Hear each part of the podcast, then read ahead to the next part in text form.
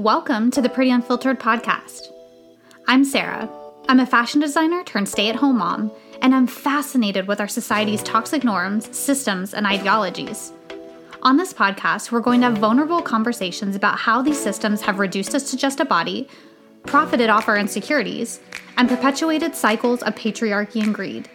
We'll also hear from experts to get a holistic understanding of just how damaging these systems are and why we need to push for change.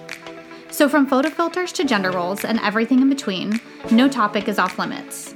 Come with me as we pull back the curtain and challenge these everyday issues. It's time to get real with each other and start disrupting the societal constructs that don't serve us. It may not always be pretty, but it will definitely be unfiltered.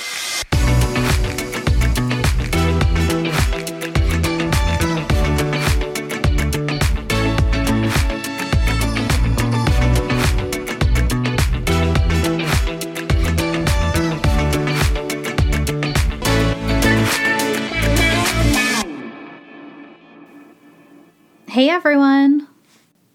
Welcome back to another week. I've been thinking a lot about labels as a social construct. And honestly, I can't even pinpoint a specific reason as to why this has been on my mind, but here we are. so, what do you think of when you think of labels? This could be something you've labeled yourself or a label you've been given by others, maybe friends, maybe family members. I want to explore this topic because I feel like labels, even the positive ones, can become limitations. Have you ever felt that? The first example that pops into my head when I think about labels is, of course, high school superlatives. You remember those, of course. Biggest flirt, most athletic, most likely to succeed. For some, that was probably a super fun time and maybe solidified someone's popularity. And for others, that may have been a really negative experience, further alienating them from the class as a whole. And present day, since high school was a long time ago for me, and maybe you too, I think of labels when I look back at the 2016 election and how the country seemed even more divided than ever as the idea of us versus them became concrete. So I grabbed this definition from Wikipedia and it says, quote, a label is an abstract concept in sociology used to group people together based on perceived or held identity. Labels are a mode of identifying, end quote. And because we are talking about labels as the social construct, I think that's a pretty good definition. So let me start off by saying that we all label things. It's human nature, okay? Because this allows us to assess things that are complex very quickly. Labels are a shorthand way of helping our brain understand the world. And we're constantly processing things. And probably more now than ever because we're bombarded with information from our phones, right? I mean, think about how much information we process between the group texts, the emails, social media, music, and so on. And we're usually doing a lot of those things at once. So labeling is essential in order for us to function. And when we look at labels, labels can be truths, but they can also be something we perceive to be true, like an observation or an opinion or an assumption about someone. And today I want to talk about how, if we aren't careful, and if we assign too much significance or our own biased, incorrect ideas, labels can actually become limitations. So, between the labels we give ourselves and the labels that are given to us from other people, labels becoming limitations can play out in a couple different ways. Let's talk about this in terms of parenting. And we aren't staying on parenting for the whole episode, so stay with me if you aren't a parent. When I think about growing up, it was normal to hear adults talk about good kids versus bad kids. And I feel like now we're more conscious as a parenting community to say things like that was a bad choice, right? So our kids understand that you aren't a bad person because you made a bad choice. But that's a really powerful distinction that probably impacted all of us growing up, right? If you were labeled the bad or stupid kid, did that subconsciously become part of your identity? Were you written off by teachers because of these labels? Did you stop making an effort because it seemed impossible to overcome the label you were given? I think about this a lot with my own kids because I want to be so cautious about the words I use around them. As we all know, words can hold so much power, and sometimes a label can become a self fulfilling prophecy, which can be hugely problematic. And this idea of labeling plays out in adulthood, right? For example, when we label people as criminals, isn't that just the adult version of calling someone the quote unquote bad kid? If someone makes a bad choice, let's say for the sake of this example, stealing, they're labeled a criminal for the rest of their life. And what does that do to them psychologically? Does it become a self fulfilling prophecy? It would be hard for it not to, right? Because when we hear the word criminal one time, we start to make assumptions about that person. What are some words that pop into your head? Untrustworthy, dangerous, bad, right? And then it becomes so easy and even justifiable in our minds to write that person off. Labeling someone enables us to take a person and look at their life through tunnel vision, meaning that all we can see is the label, so we don't see anything outside of that. We don't see the events leading up to them making that decision, like the why behind the action, the why behind the hurtful words, right? People aren't just, I know I've said this before, but people aren't just inherently bad. And I think for a lot of people, the poor choices that are made stem from some kind of pain or unmet need. Stealing could have been done out of desperation because someone was in a bad financial position, or it could have been a reckless act that was actually a cry for help or someone acting out because they don't believe their actions and ultimately themselves as a human even matters. And obviously, I'm not condoning stealing or committing a crime or anything like that. But if we just see someone as the label we've given them, we miss seeing them as a whole human being. And if we just stop right there at the label, that may even prevent us from seeing actions that they could have taken to make amends or to give them an opportunity for a second chance, right?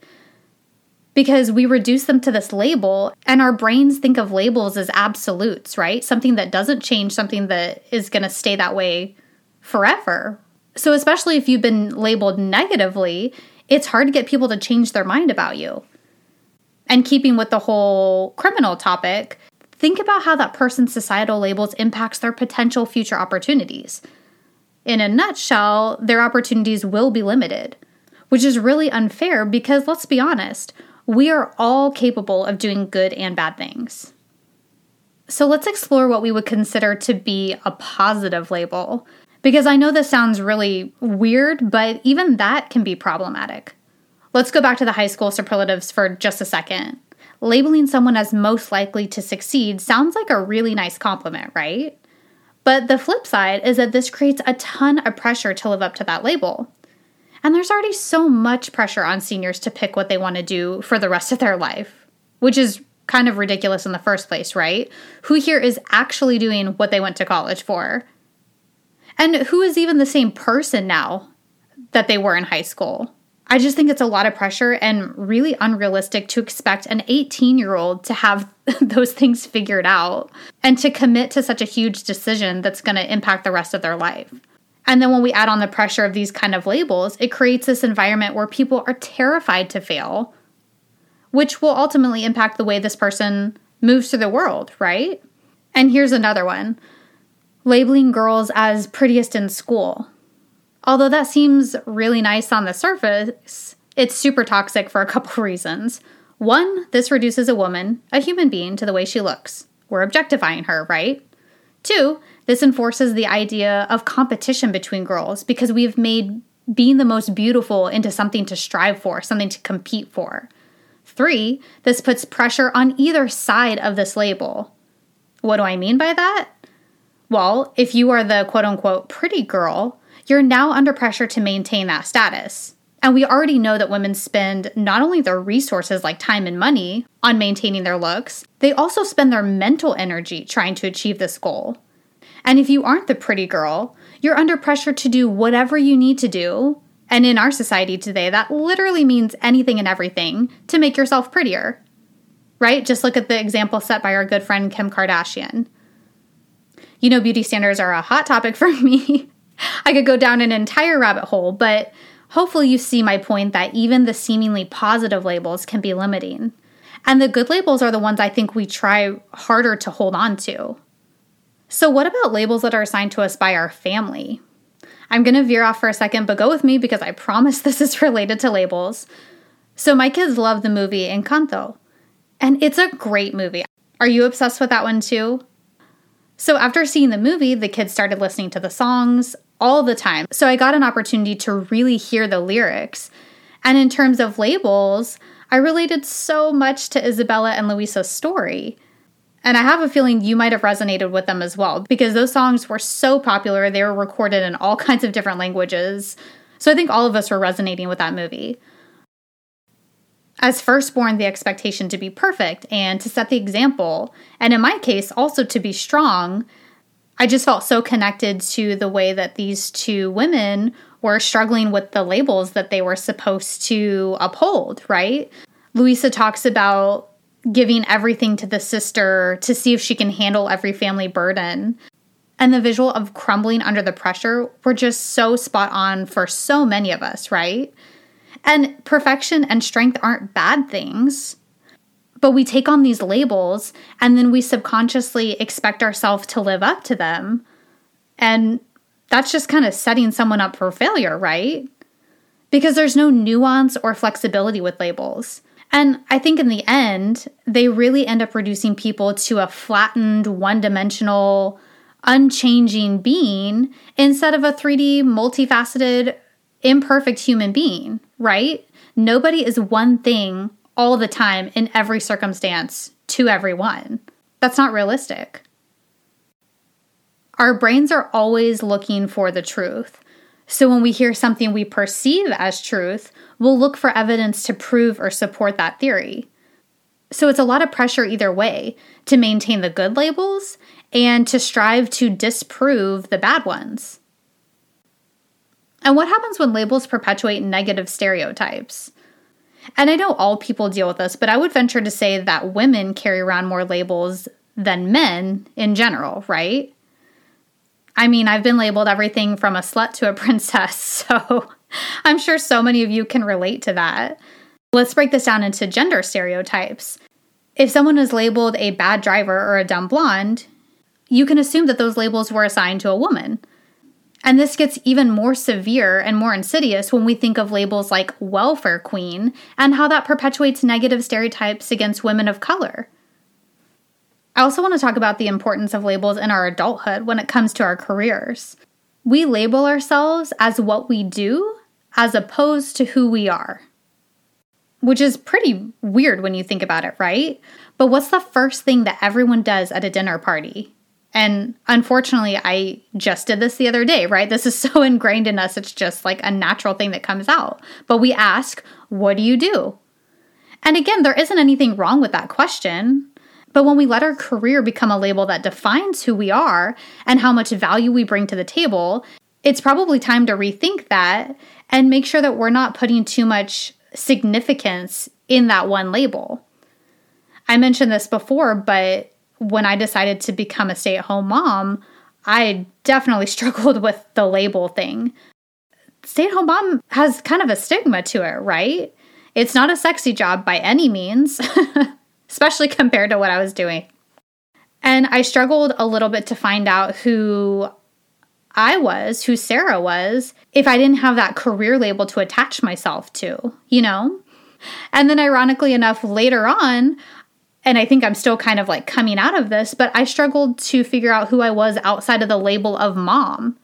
It's really interesting to look at how we hold on to these labels, and I think in a very, very subconscious way. And so, the last thing I want to cover before we wrap up is how the meaning we attach to labels impacts society and culture as a whole. So, I want to do a really quick little exercise. I'm going to say a word, which I'm going to use as a label, and you think about what words come to mind. Does that sound good? So, if I say the word immigrant, what goes through your mind? All I can say is that sadly, this word has taken on a much more negative meaning since the 2016 election, right? When we hear leaders of our country at that time associating that term with things like dangerous, drug dealer, stealing jobs, and those are all direct quotes, by the way, people start to accept that as truth. And now the word immigrant has gone from a noun to a label that is loaded with negativity and prejudice. And that is so sad. The word immigrant, and this is taken from Oxford Languages, means, quote, a person who comes to live permanently in a foreign country, end quote. So, this word, as a definition, doesn't take on the same meaning and evoke the same emotional response as it does when it's used as a label. But can we see how that shapes our society and how incredibly difficult it would be for someone to overcome that label? In truth, immigrants are hardworking people trying to create a better life for themselves and their kids. And that's something we can all identify with, right? All of us want that for ourselves and for our families. But the label of immigrant has taken on such a stigma, it would be hard to overcome other people's perception. It's limiting. And I want to do one more before we go. What words come to mind with the label fat? So, in terms of definition, fat is a description of a particular body size. And fortunately, that word has been reclaimed and taken back so that a more positive and neutral meaning is assigned to it. But our culture is still using that word as a slur. How many times in real life or in mainstream media have we heard that word unfairly associated with things like lazy, unhealthy, no self control, right? how damaging for people existing in larger bodies. People existing in larger bodies are constantly written off by doctors. They're not given the medical attention that they need, or they're not believed, or they're dismissed. And they're mocked in media because this label is wrongly associated with all these negative attributes. So I think we have to start paying more attention to labels and thinking about this on a deeper level. Labeling informs how we think about ourselves and how we perceive other people. And when taken to the extreme, it can limit our potential and even our ability to connect with other people. So, going forward, let's just be more conscious about that. So, that's all I've got for today. If you connected with today's episode, please share with a friend or post on social media. I always love hearing from you. So, have a great week, and I'll see you next time.